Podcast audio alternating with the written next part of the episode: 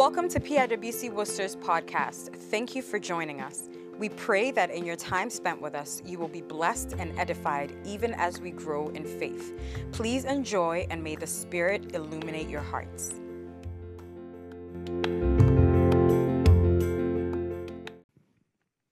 Praise the Lord. Hallelujah. You may please have your seat.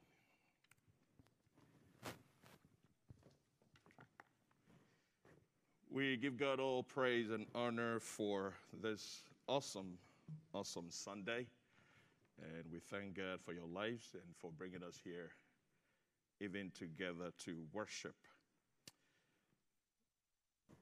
Last week, we had the privilege to worship with Boston. And uh, we want to bless the name of the Lord for what He's doing there. And they send all their love and their greetings even to you. Amen. Oh, your amen is sick. Amen. A healthy amen. Amen. You know what? Praise and worship help me out here. Shall we be on our feet?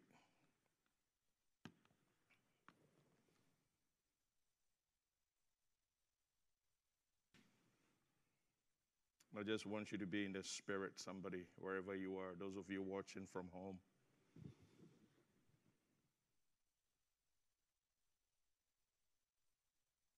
We serve a living God.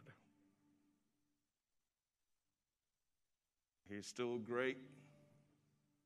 No circumstance changes him. No situation changes who he is. Whether it's good, whether it is bad, whether it's ugly, he's still God. So this morning, I want you to begin to acknowledge him. You are in the presence of this great God.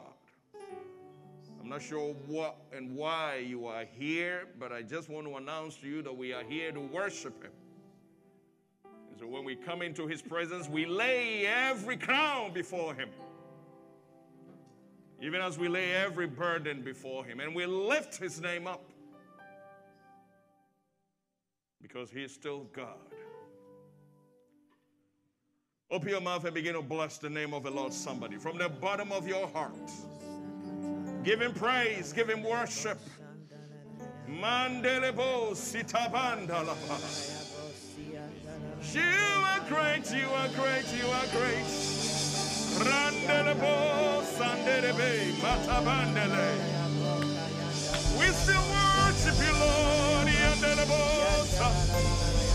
Le mandelebo si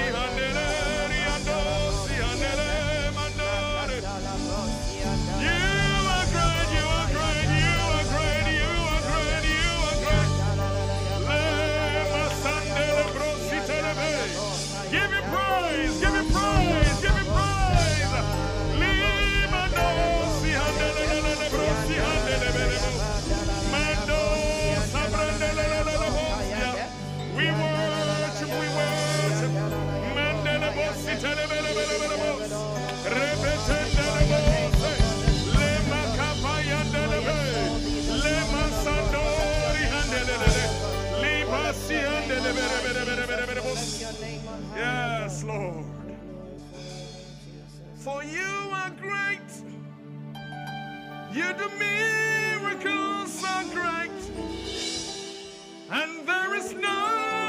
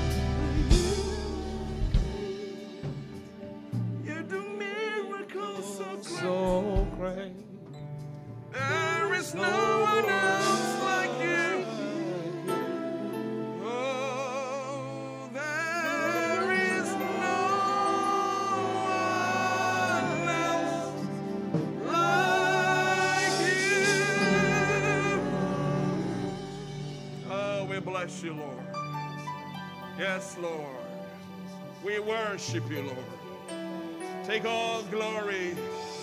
Move in this place. Saturate the atmosphere. Have your way in our midst. Yes, Jesus. Reign in our midst, oh God. Even now and forevermore. In Jesus' name. Shall we shout a big amen? Amen. And you may please have your seat. Thank you, Jesus. Turn your scriptures with me to Revelations chapter 3. We're reading from verse 14 to 22. Even as we continue with our series today, we pray that we finish it. So give us time while we get all these last two churches done today. And we'll try to move as the Spirit leads. Revelation 3 14 to 22. Let's hear the word of the Lord. And to the angel of the church in Laodicea, write These things says the Amen, the faithful and true witness, the beginning of all creation of God. I know your works, that you are neither cold nor hot. I could wish that you were cold or hot. So then, because you are lukewarm and neither cold nor hot, I will vomit you out of my mouth. Because you say, I am rich and I have become wealthy and I have need of nothing, and I do not know, and do you not know that you are wretched, miserable, poor, blind, and naked? Verse 18 I counsel you to buy from me gold refined in the fire, that you may be rich, and white garments, that you may be clothed that the shame of your nakedness may not be revealed. And anoint your eyes with eye of salve or with eye salve, that you may see. Verse 19 As many as I love, I rebuke and chasten. Therefore, be zealous and repent. Behold, I stand at the door and I knock. If anyone hears my voice and opens the door, I will come in to him and dine with him, and he with me. To him who overcomes, I will grant to sit with me on my throne, as I also overcame and sat with the Father on his throne. Verse 22 He who has an ear, let him hear what the Spirit says to the churches. Amen. This morning, we want to bless the Lord because He has set before us the last two churches. And this is the church of Laodicea, scripture says, and actually puts a label on them as the lukewarm church. What a coincidence. Because there are times where we come to His presence and we act lukewarm. God is sitting upstairs and looking down at us and is like, What's going on with my people? And that is what the Lord wants us to talk about today. And then we would finish it up with the Church of Philadelphia, which brings great news. You realize that all the six churches looks like the Lord is angry, and indeed he was angry at us because we were not representing and manifesting that which he has demonstrated, I mean, he has endowed in us to demonstrate his wisdom even to principalities in our generation. When you read carefully what we just read, you realize that this is the only church that Christ did not give any commendation. In the previous churches, he would say, Oh, you've done that. You are good. You, know your works. You love people. Uh, you love ministry, XYZ. But when he came to Laodicea, there was no commendation, nothing positive about that. He just went straight at what the issue was, which means that God does not like lukewarmness. He detests people who are lukewarm. As we always do, let's just take a quick look at the history of the church or the city of Laodicea. As a matter of fact, still one of the seven cities in Turkey as we speak. And in their days, they were very wealthy, perhaps the wealthiest of all the seven churches. And therefore, they were self reliant. They could do everything because money was there, commerce was booming. As a matter of fact, their textile industry was much larger than all the other sevens that we talked about. Banking, commerce were all booming back in the day, so to speak, in Laodicea. And they were strategically located because they were in the route, if you will, trade route, as they call it, in the churches of Smyrna, which we talked about, in the churches of Sardis, which we just talked about last couple of weeks, and then two important cities, Hierapolis and Colossae, as in the church in Colossians, as you will, or the Colossians. As they were well situated, everybody was doing commerce, banking, trade, tourists in Laodicea. In terms of founding of the church or establishing of the church, scripture and church history tells us that Epaphras, you might have heard that name before, a companion of Paul, was the one that started the church of Colossae, and by virtue of that and its close proximity, church history and our fathers also attribute to the possibility that he may have also founded the church in Laodicea. A pastor, a bishop, who also traveled around with Apostle Paul. You read Colossians chapter 1, 6 to 7, gives you an inkling of how much affection he had for the people of Laodicea. And he says he continues to pray for them concerning their state. And their state was lukewarmness. When we read the verse 15 of this scripture, it says, I know your works that you are neither cold nor hot. If Christ is judging us and he's saying, I've seen, I've weighed your works, your deeds, and after evaluating it, I realize that you are neither cold and you are neither hot. And that's a problem. And then he says, I could wish that you were cold or hot. Now we want to delve into this a little bit because that's sometimes the one of the most misinterpreted scriptures, if you will, in the book of Revelations. Now, this is what they call a prophetic metaphor, right? A metaphor, uh, you would say maybe a parable, so to speak. But it has great meaning in relation to exactly what was going on in the church of Laodicea because it took its character from the city in which the church was established. And as a matter of fact, that's so true. Every city, town, location has a spirit that wants to have dominion. And when the people of God don't rise and fight and pray, you realize that that spirit of the city pushes us down, and that which the Lord wants to do is never accomplished. So you can see the city of Worcester has its own spirits that want to suppress the things of the Lord. I pray that we would get that revelation and begin to rise as soldiers of the cross. Hallelujah. And begin to fight against every principality. That is the role of the church, that we would demonstrate the wisdom and power of God to all principalities in every generation. And I pray that God grants us that grace, even in our generation also. Shout a big amen to that. Hallelujah. Now, this is the origin of this metaphor, which Christ, through Apostle John, was speaking to the church established or situated in Laodicea. It happens to be in if you will, a triangle of three cities. So you have Laodicea in the middle, so to speak, and then you have Hierapolis at the north, and then you have Colossae at the south, if you will.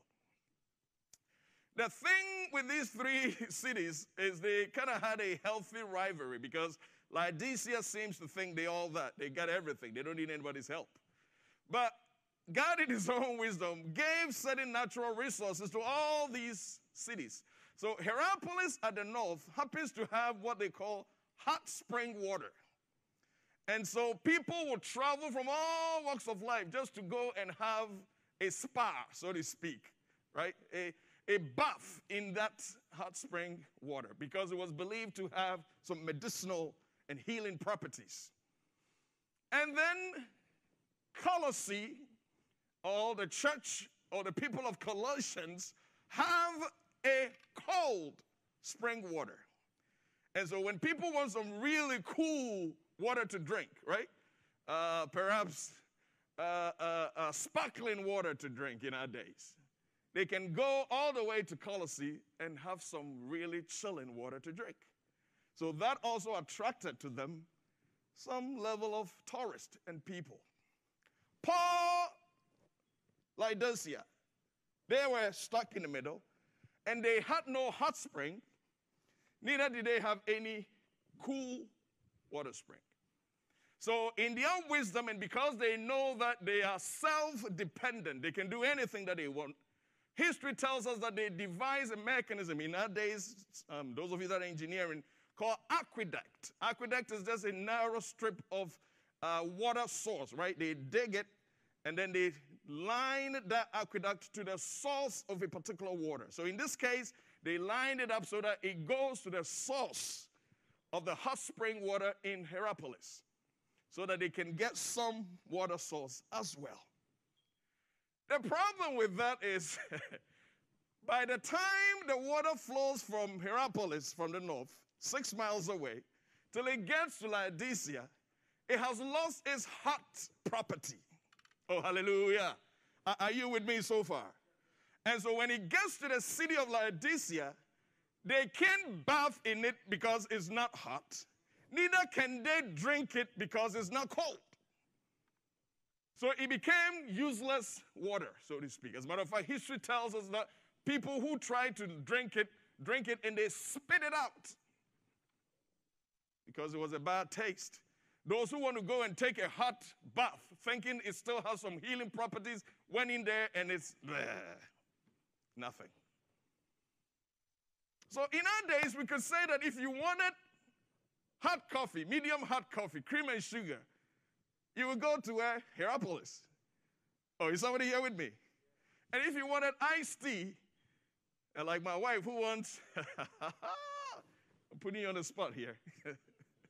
frozen coffee with caramel and whipped cream on it. now you go to uh, where? Colossae. You, you understand what I'm saying?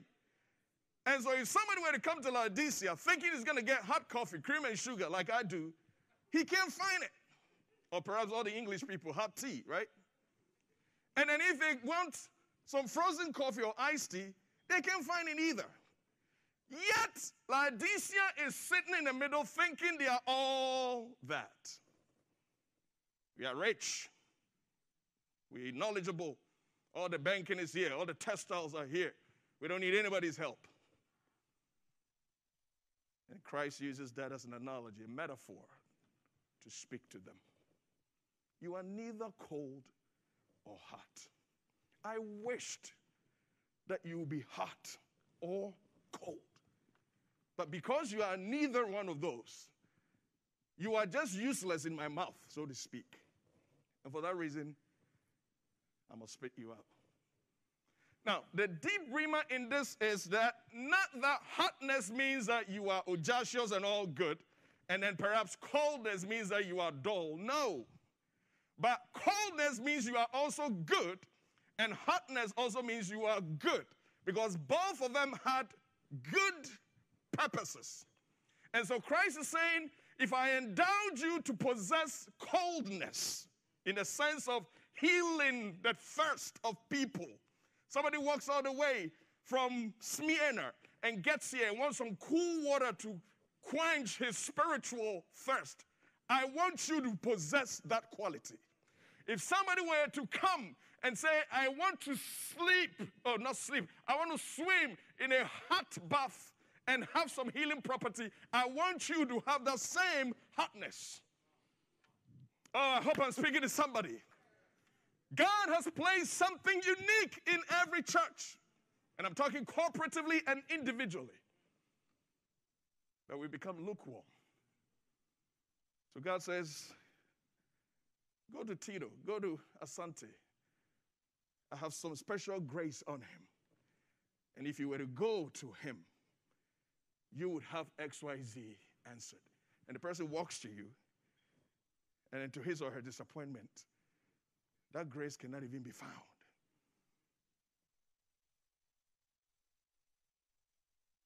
That is what churches in the end times are becoming. A lukewarm church is when you have the spirit of apathy, right? Eh, well, anyway, whatever, anything goes. And when that spirit sets in, you know what happens? Murmuring and complaining. That's it. And so when God has placed you in a strategic position to do X, Y, Z, because you are lukewarm, neither would you do it, neither would you let somebody else also do it. You're just occupying space, matter.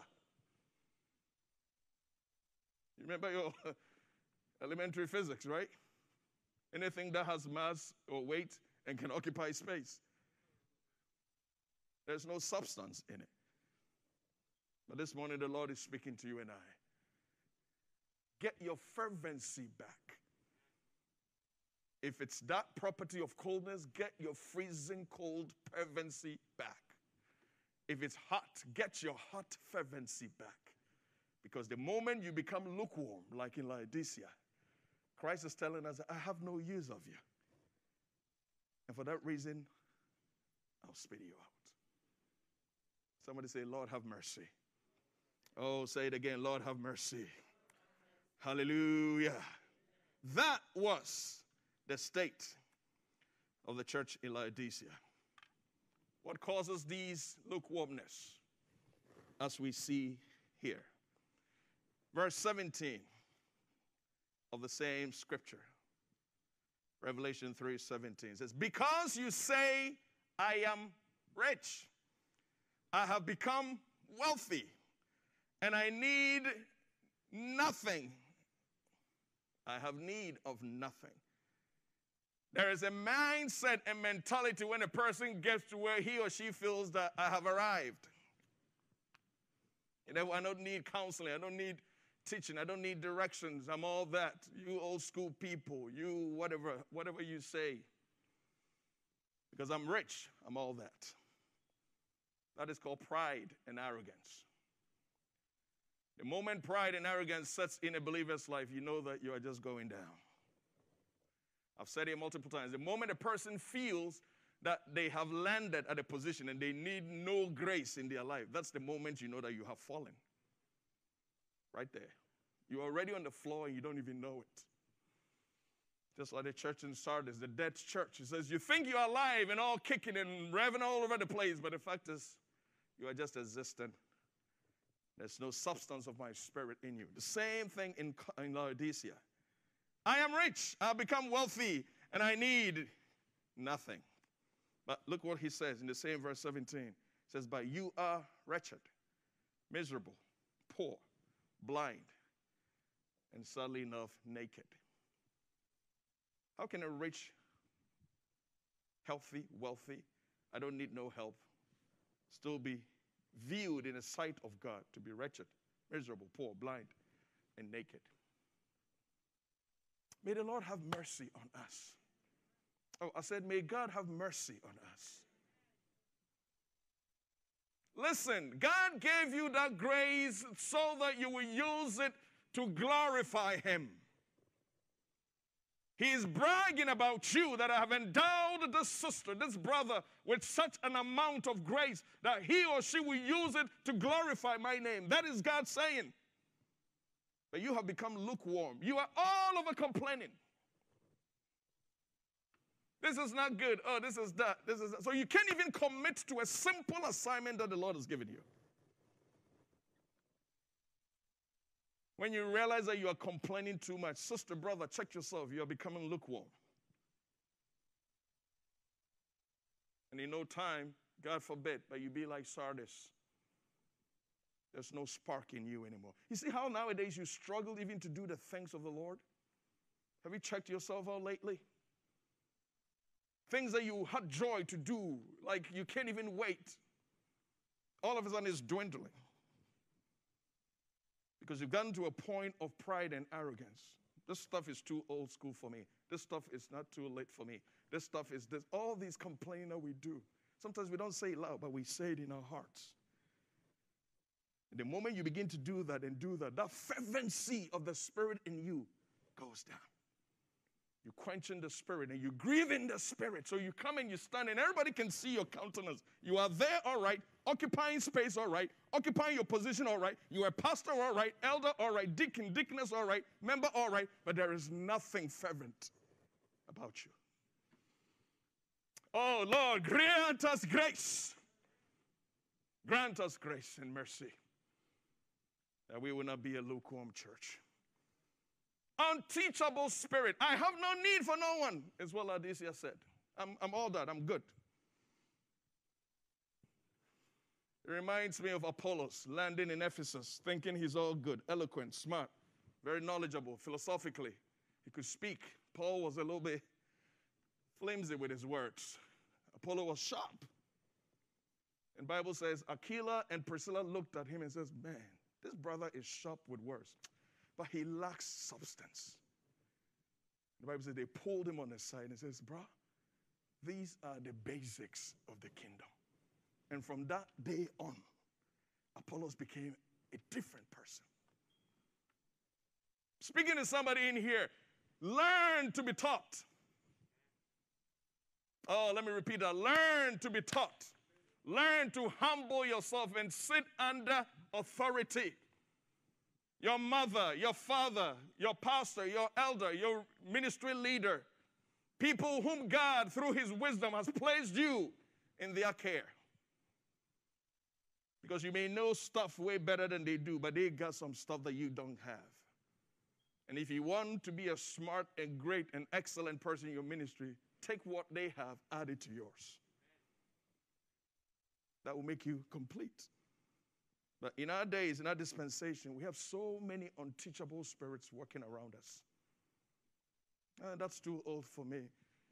That's too boring for me. That's too whatever. All kinds of adjectives. You will become lukewarm. Because in God's own wisdom, He placed you there for a purpose. So that they keep pouring in you, pouring in you, pouring in you. So, with your smartness and eloquence and, and, and, and whatever else God has given you, you're also getting more. And you are growing from one level of glory to another level of glory. Tell your neighbor, I know he's six feet away from you, don't remain stagnant. Or tell him or her again, don't remain stagnant. Let the Spirit of the Lord continue to stir you up each day. Ignorance is the third one. You see, the something is when you walking naked and you don't know you are naked.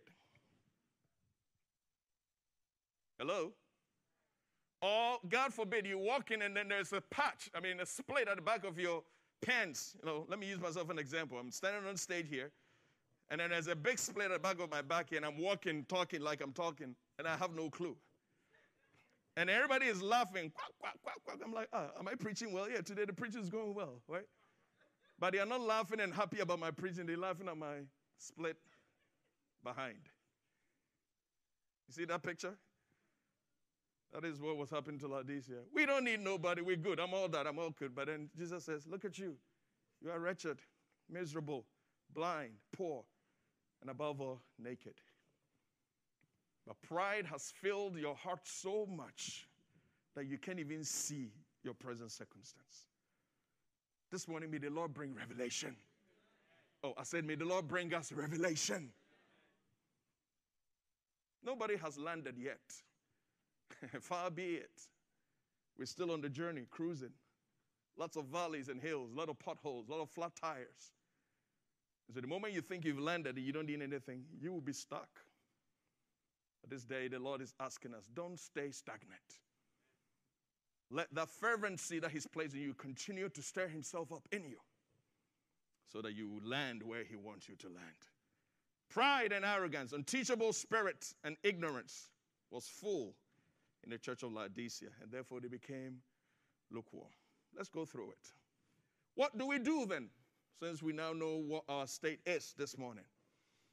Number one, reading from verse 18 of the same chapter. Jesus says, I counsel you to buy from me gold refined in fire, that you may be rich. That's a great, another prophetic metaphor. In your mind, you're looking at all your physical wealth, thinking you're all good. But I want to tell you that those don't amount to nothing. Our physical, material stuff has no eternal value. And therefore, I need you to put that on the side. Come get from me gold that is refined with fire, that you may be rich spiritually and not rely on your materialistic mindset, your achievements, your accolades, your degrees, the many certificates hanging on our walls. They have no eternal value. Buy the real stuff. In other words, why would you be so passionate about the fake when you can get the original? Is what Jesus was telling them. Only Christ can supply our everlasting inheritance. And therefore, he commands us to come to him to purchase spiritual riches. First Peter 1 to 3, even as we read this carefully. And stay with me today. Don't worry about the time. We'll get through this because the Spirit of the Lord wants us to go deep into some of these things. First Peter 1 3 7. Blessed be the God and Father of our Lord Jesus Christ, who according to his abundant mercy has begotten us again to a living hope. A living hope. Through the resurrection of Jesus Christ from the dead. For to what? An inheritance incorruptible, undefiled, and that does not fade away, reserved in heaven for you. That's what we need to pursue. Who are kept by the power of God through faith for the salvation ready to be revealed in the last time. Verse 6 In this you greatly rejoice, though now for a little while, if need be, you have been grieved by various trials. But look at 7 that the genuineness of your faith, the fervency of your faith, being much more precious than gold that perishes, though it is tested by fire, may be found to the praise and honor and glory at the revelation of Jesus Christ. Buy the real stuff. And it takes humility to realize that you don't have that much, and therefore I need the real stuff from the Lord. But this morning, the Lord is speaking to us. How do I get over the lukewarmness? Buy the real stuff. Don't rely on your own self. Come to me. Because I can revive you every single minute, every single hour. When you're short on your gas, get to my spiritual gas station and fill yourself up. That is what the Lord is saying. Number two, buy from me white garments that you may be clothed, that the shame of your nakedness may not be revealed. Look at that. Remember what they had? Great textile industry. They dealt in purple just like the neighboring states, but theirs was on a higher level, high tech, booming business. And so they thought they had all the clothes. You want three piece suit? Go to Laodicea. You want slim fit? Go to Laodicea. Some of us can fit in one of those. I don't know why they even make those things. oh, mercy, mercy. Hallelujah. I don't have no skinny leg here. Hey. right? Buy from me white garment that you may be clothed, that the shame of your nakedness may not be revealed. That is what Jesus is saying. Forget about all the three P's and the slim fit and the flex fit and all the fits that makes you feel that you don't need anything else because even in those fits, you are still naked. And when you buy from me a white garment, that which covers your filth, that which covers your iniquities, then all your nakedness will be covered. See, that is what Jesus does. that we can always run to Him and say, Lord, I am sorry. I messed up. Wash me, cleanse me. And if you think you don't need it, then in your own self righteousness, all your nakedness are exposed. Let me read this Ezekiel 16 4 8. That's a passionate scripture of mine. I just want to take this opportunity to read that. Just read it. Ezekiel 16 4 to 6. God talking in a passionate, loving, affectionate way to the people of Israel in relation to us as well. He says, As for your birth, this is God speaking, your umbilical cord wasn't cut on the day you were born. He's bringing them back to the state in which He found them. And many of us, let's relate where God found you, where He found you. And you weren't washed clean with water, even when you were born. You were not rubbed in salt, as is done traditionally, or wrapped in cloth. No one cared enough about you to even do one of these things out of compassion for you. But you were thrown out into open field because you were despised on the day you were born. Mercy. Verse 6 And I passed by you, and I saw you lying in your blood, and I said to you, as I lay, I said to you, as you lay in your blood, live. Oh, somebody live in the name of Jesus. Yes, I said to you, as you lay in your blood, live. Verse 7 And I made you thrive like plants of the field. You grew up and matured and became very beautiful. Your breasts were formed and your hair grew, but you were stuck naked. Stuck naked. Then I passed by you again and saw you, and you were indeed at the age for love. So I spread the edge of my garment over you and covered your nakedness. And I pledged myself to you, entered into a covenant with you, and you became mine. This is the declaration of the Lord. Let it sink into your spirit, somebody. Where the Lord found us, picked us up, and where He has brought us.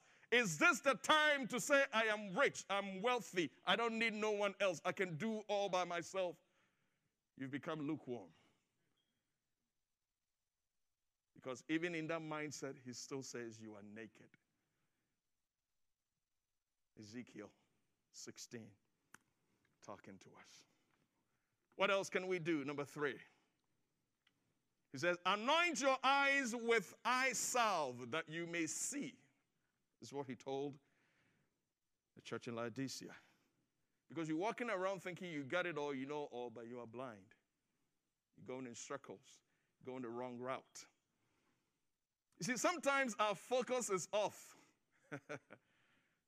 and I'm not talking about your glasses, by the way. Talking about your spiritual focus is off.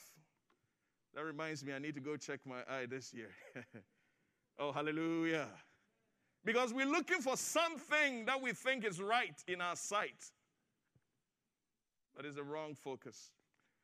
We're going searching for things that are self motivation and fills our own self desires. I got to go to that thing. I got to go to that program. I got to go to here. I got to go there. I got to. Have you even realized what you're doing? You're going all over in the place. When the thing that God wants and needs and it's yours, it's right in front of you. You're searching for things that are not. When through faith in Christ Jesus, you can have all things. Is what he's saying here. Many are looking and searching for the glitter, but not all that glitter is gold. And that's why he says, forget about the fake gold. Come to me, buy the gold that is refined and eternal. So you'll be rich spiritually. Listen, church, only Jesus can heal our spiritual blindness. Brings me to the story in Mark chapter 8 where Jesus touched a young man and says, What do you see? He says, I see men like trees walking. How did you know how men looked like? And how did you know how trees looked like if you've been blind all this while? His faith was lukewarm. Lukewarm. And so, though he was healed, his lukewarm faith thinks, Oh, I see people, but I see them like trees. And Jesus touched him again. What do you see? He says, Now I see clearly. Some of us this morning, we need a second touch. Oh, if you need a second touch, say, Lord, touch me once more. Ah, say, Lord, touch me once more so I can see clearly. Buy from me eye salve. Oh, hallelujah. Even as we wrap up on Laodicea, a plea and a promise from the Lord as he has rebuked them. Remember, he says, Those I love, I chastise. And you realize that every church that we've, we've studied from Ephesus all up to now is full of some harsh, strong, angry words from Christ. But if you love someone, that's what you do. You can't stand to see that person go astray. If it means snatching them from fire, you do that. And that is what the Lord has done throughout these studies of the churches. But here's a plea that He gave us in this church context of Laodicea. One, acknowledge discipline and correction. Acknowledge discipline and correction. Because it says, Those that I love, I rebuke and I chastise. Hebrews 12, 6. Number two, be zealous and repent, he tells them. We've already talked about repentance. It's not a crying, it's not just feeling sorry, it's not just, oh, I, I, Lord, oh, Lord, you know. No, it's actually turning 180 degrees around. It's okay to feel remorseful. It's okay to cry because it's shameful and all. It's okay to even, you know, be shaken since you were caught. It's okay. But that's not repentance. What you were doing, turn around and do what God says you should do. So he says, Be zealous and repent. Don't play with it. Why? Because I stand at your door every day and I'm knocking. Knocking on your heart that you will repent. This morning, the Lord is speaking somebody. You are looking at me, watching me from home. The Lord is speaking to you. He's knocking on your heart door every single day, waiting for the day that you open. But it takes repentance to say, Lord, come in, come right in. You see, we, we sing this song, oh, He lives in me, He lives in me. You can say it, and it can be only a slogan with no meaning. Because though you are saved, God has no lordship over your life. He's saying, I'm knocking. This is not for the unbelievers, this is for the church in Laodicea. This is for you, this is for me. And Jesus is saying, I am still knocking. So you think he's in, but you have not actually opened the door. Oh, I'm speaking to somebody this morning. Let him be Lord of your life. And look at what he says. When you open me up, I will come in. Ah, hallelujah. And I will dine with you and you will dine with me. Why? Because I seek relationship. We talked about it initially in Ephesus.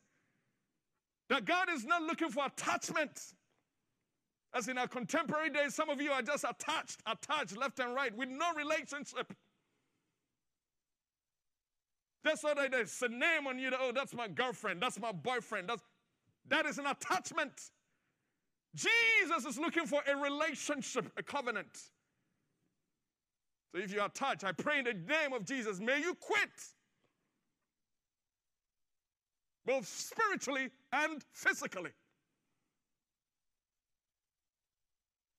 If you've gotten to the level where you find yourself to want to be in a covenant relationship, as in marriage, allow the Lord to take control and quit that attachment. Because the moment you do that, you become lukewarm in your love for Him. That's what the Lord is saying.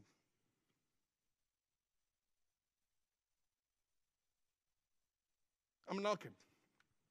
All I'm asking is that you open me up. And if you do, I'm always ready to sit, dine with you, talk to you, reveal stuff to you. See, when you're having a nice dinner with your wife or your husband, see when you all of a sudden become romantic? You see, you don't take your wife to dinner, so you don't even know what I'm talking about.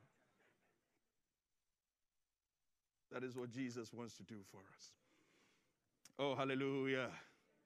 All the men, may you repent in Jesus' name. Verse 21 and 22, even as we hone in quickly. We're wrapping up.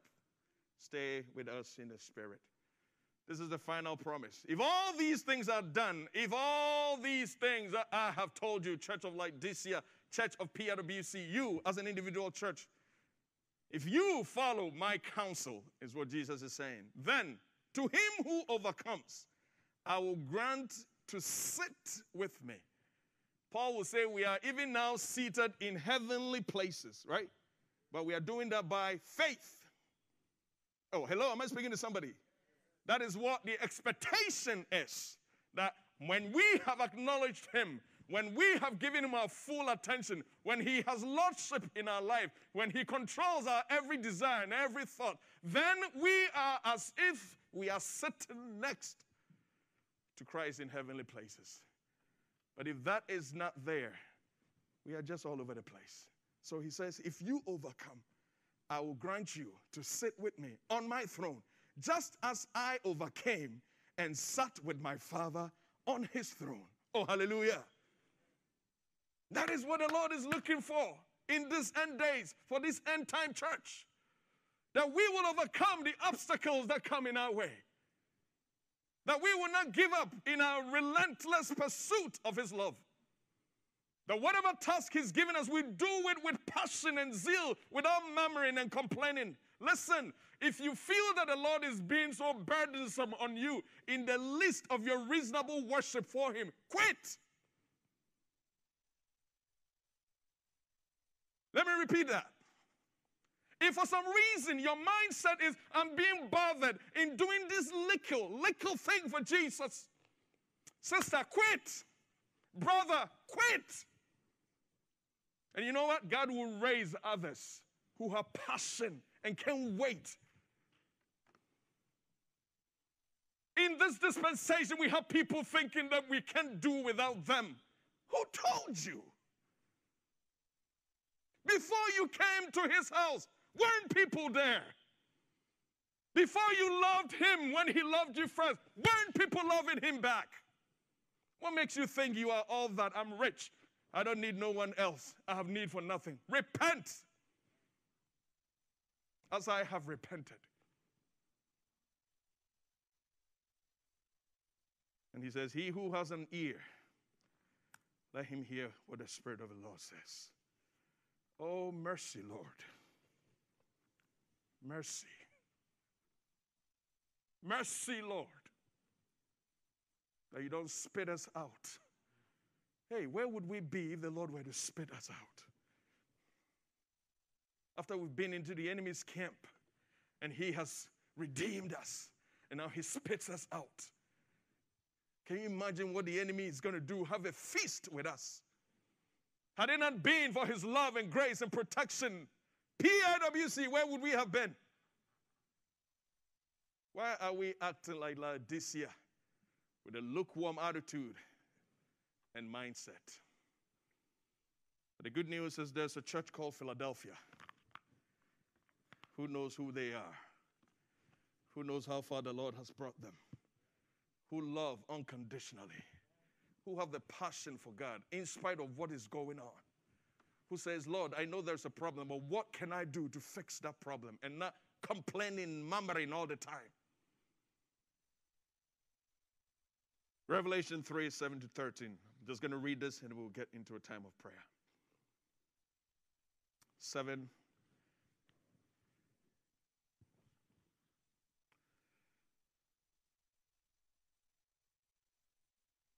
And to the angel of the church in Philadelphia. I hope that's the right quotation for you there. To the angel of the church of Philadelphia, write These things says he who is holy. See how he's describing himself? In Laodicea, he says, These things say he who is Amen. Completion, perfection, the beginning and the end, and everything else in between. He knows it all. And so if you think you all that, he says, I am the completion. Here he's saying, He who says he's holy, he who is true, he who has the key of David, he who opens and no one shuts, and shuts and no one opens. How? How I pray that even with a few days that are left in 2020, may God open. Ah, I say, may the Lord open. Because when He opens, no one shuts. You've been waiting upon the Lord. All He's asking you is love me, focus on me. Because when you do, I hold the keys to that door. And when I open, no one can shut. May His word come to pass in somebody's life in the name of Jesus. Verse 8 I know your works. See, I have set before you an open door. Mm. Ah, Shandelibos. I've set before you, and you an open door, and no one can shut it. For you have a little strength. He knows our weaknesses and have kept my word in spite of that, and have not denied my name in spite of that. Verse 9. Indeed, I'll make those of the synagogue of Satan, we talked about it in one of the churches, who say they are Jews and are not, but liars. Indeed, I'll make them come and worship before your feet, mm, and to know that I have loved you. Verse 10 Because you have kept my commandments. Somebody says, You have kept my commandments ah, to preserve and I will also keep you from the hour of trial which shall come upon the whole world to test those who dwell on the earth. Verse 11 Behold, I am coming quickly. We are in the end time church, people. You don't need to have a gift of prophecy to see what's going around. I am coming quickly. Therefore, hold fast what you have, that no one may take your crown. Mm. It, it will be painful. Now, with all that we do here, I will get to heaven and somebody else has my crown. It would have had Kalbedu written on it, but now it is wrapped off and somebody else's. It will be painful. But Jesus is telling us hold fast to your faith because there's a crown waiting for you up there. You're going through trials, tribulations, hard times. People are confusing you, telling you stuff. Do this, oh, don't do this, do this. Hold fast to your faith. Don't let nobody cheat you of your inheritance, both right here in our dispensation and then up there. Hold on to your faith. Let no one take your crown. Verse 12 He who overcomes I will make him a pillar mm, in the temple of my God. How many pillars we have in a house? Oh, lift your hand and say, I am one of those pillars. Lift your hand and say, I am one of those pillars. Your hand is down. You're not sure about your inheritance in the Lord. Say, I am one of those pillars. And you didn't make yourself that way. He is making you so. As long as you rely on Him. As long as you rely on Him. And I write your name on the name of my God, in the name of the city of my God, the new Jerusalem, which come down or comes down out of heaven from my God. And I will write on him my name. People who are called by my name. we are his. Oh. And let me emphasize the O. We are his. Oh. Yes, we are. he who has an ear, let him hear what the Spirit says to the church. PI, this is what the Lord has walked us through this past couple of months. Even as we get ourselves ready to pray, just be on your feet. Started with us with the church in Ephesus says you are the loveless church. I don't see that passion of love and affection anymore. For that reason, remember where you have fallen from and repent. And then go back to your first love. Talked about Smyrna, the persecuted church. He says, I know all that you're going through. Some of you are in some dire, undescribable, indescribable pain and trial and tribulation. But he says, I know all that. Be strong and faithful to the end, says to the church in Smyrna. He talked to us about a church in Pergamum, which is a compromising church. They just compromised easily. Weak heart, weak mind. Anything comes in and boom, they take it says, Beware of the Balaam and the Balak spirit, who are the false prophets. Beware of the Nicolaitans, who are the false teachers, who make it sound so, mm, Man, that's so wonderfully articulated. It sounds logically true and philosophically right. And we follow. It says, Beware, because you are becoming like the church in Pergamum. Talked about Thyatira, the corrupt church. It says, Beware of the Jezebel spirit, which comes in and seduces us, takes our love and affection of Christ onto filthy things stealing our wives and husbands. Beware, don't be like Thyatira. Pay attention, he says, and take your life back and present it to me. We talked about Sardis, the dead church, walking around all hip, jumpy, charismatic. But in my sight, you're already dead.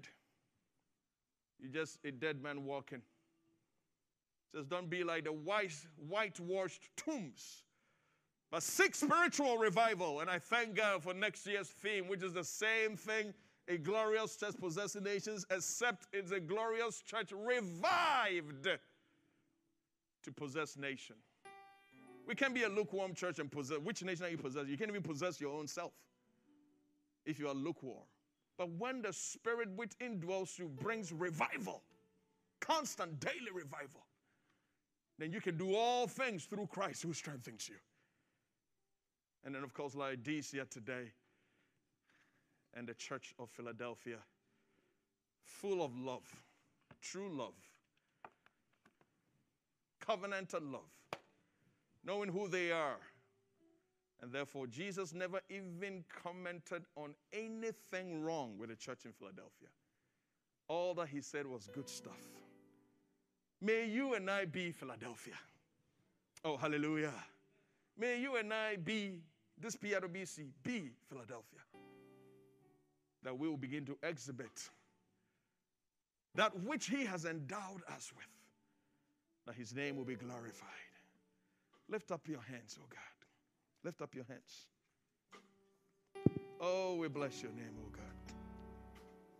We thank you, Lord. Hey, Masatelebo. I love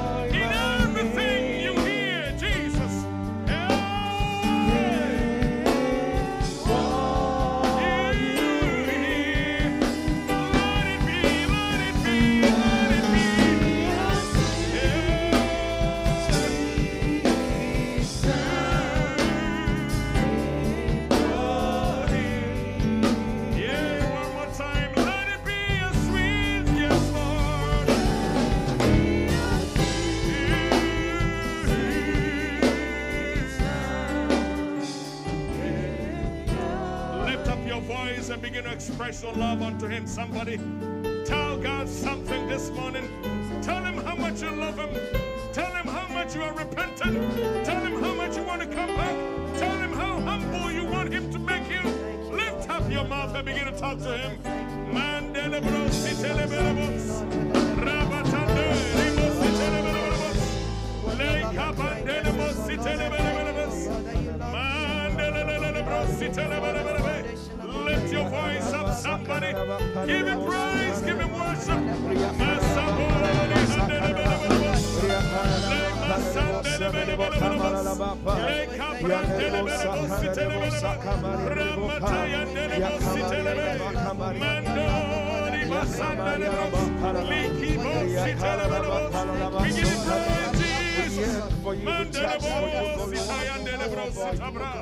Yeah, we worship you. We thank you for your We worship you. In the name of Jesus. We honor you. Let it be a sweet, sweet sound in your ear. Hey, let it be a sweet, oh, Sweet sound. in your ear. That's our worship to you, Jesus. We love you, Lord. Oh, we love you. Not in voice, not in music, not in sound, but we love you from every being. Oh, God, we bless your name. Take joy, Jesus, in this new, repentant, and revived church that you've made us. Pray that you constantly, oh God, purge us, revive us, refine us. Open our eyes and our understanding to see your ways. Cause us to will and to do according to your good pleasures. We are here for you because indeed your word says that we are yours, says the Lord. Take us and use us for your glory. Pray for your divine protection throughout the end of this year.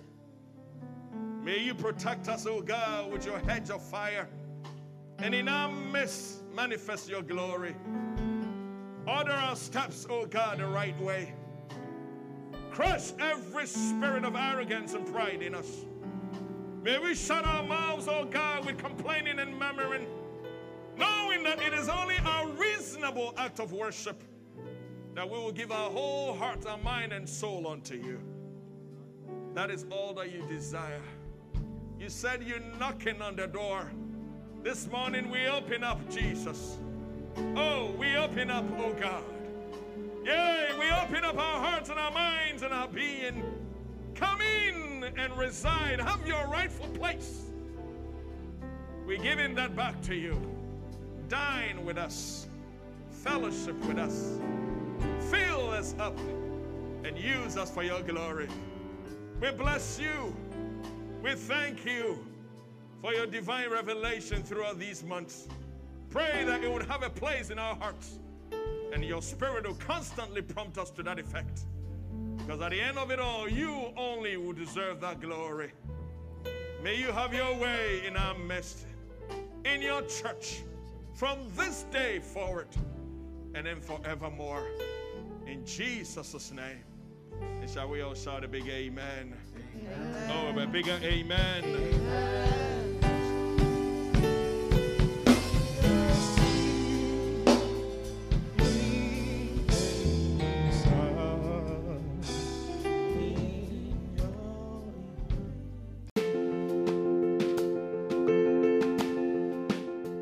Thank you once again for joining us. We pray that you were blessed.